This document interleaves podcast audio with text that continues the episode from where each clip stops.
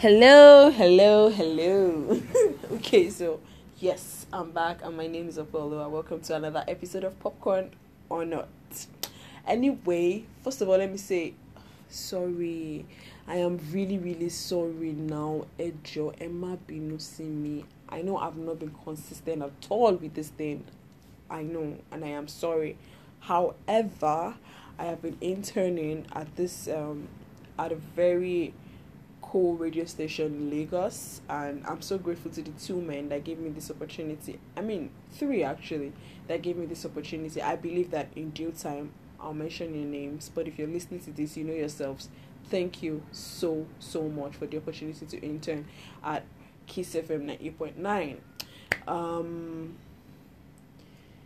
today I'm going to be reviewing Living in Bondage, Breaking Free, which is a sequel to Living in Bondage 1 and 2, which were released 1992 and 1993, respectively.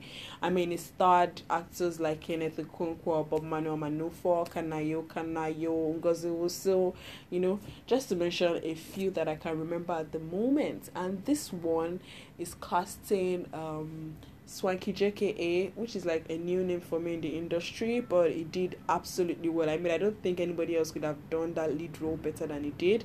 So yeah, kudos to him. And then there's also Ramsey Nouah, who is always killing it. Played the role of Richard Williams. There's um Kanayo Kanayo. There's Kenneth Okonkwo. There's Bob Manu Manufo again.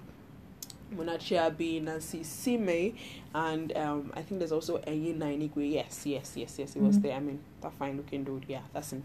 Anyway, um, Synopsis is basically uh, a sequel, like I said, a sequel to Living in Bondage 1 and 2. However, if you have not seen Living in Bondage 1 and 2, you will still understand the way the way it was directed and produced. You you still catch up on what happened before. So it's about uh, a group of people that come together to form a cult just to gain wealth, to gain fame, to gain um, popularity. I think, yeah, status within the society. I mean, it shows extremely alpha. People will go just so they can be known. I mean, Nnamdi Okeke, played by Swanky JKA, is the son of Andy Okeke, who was a ritualist but no longer a ritualist and now is pastor.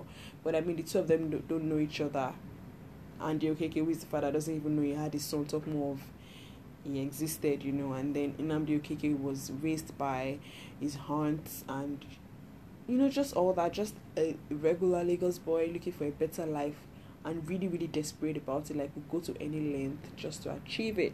I mean, he's a smart, intelligent young guy, and then when Richard Williams met him, he just, you know, took advantage of that, exposed him to a world of wealth and and influence, you know, and he, my guy was just chewing and chewing and chewing. God just even say, you know, swallow and finish because eh, wait till we talk, maybe waiting we talk by now.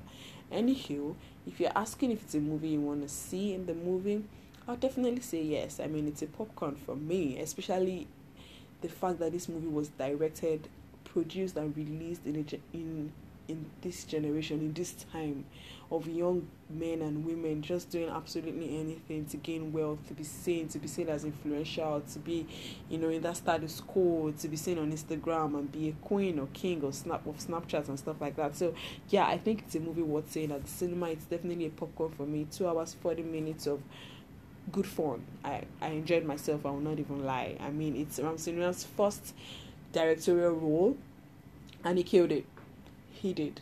He absolutely did. Um, uh, what I would say about the movie is there's nothing special about the storyline. It's not something you've never seen before or heard before. I mean, it's Nollywood. It's it's basically a recycled story. You probably know the end from the beginning and stuff like that.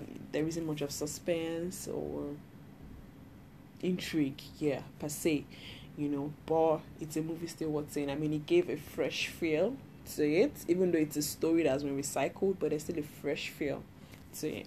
And I would definitely encourage you to go see it once again, let me apologize for my inconsistency with this. I want you to know that I really do have passion for this. I love it, which is why I'm taking my time to intern at a radio station just so I can release um, something better and worthwhile and quality, you know, to you guys. I'm actually doing all this for you people. I love you. I mean, you're my fans. You really support this.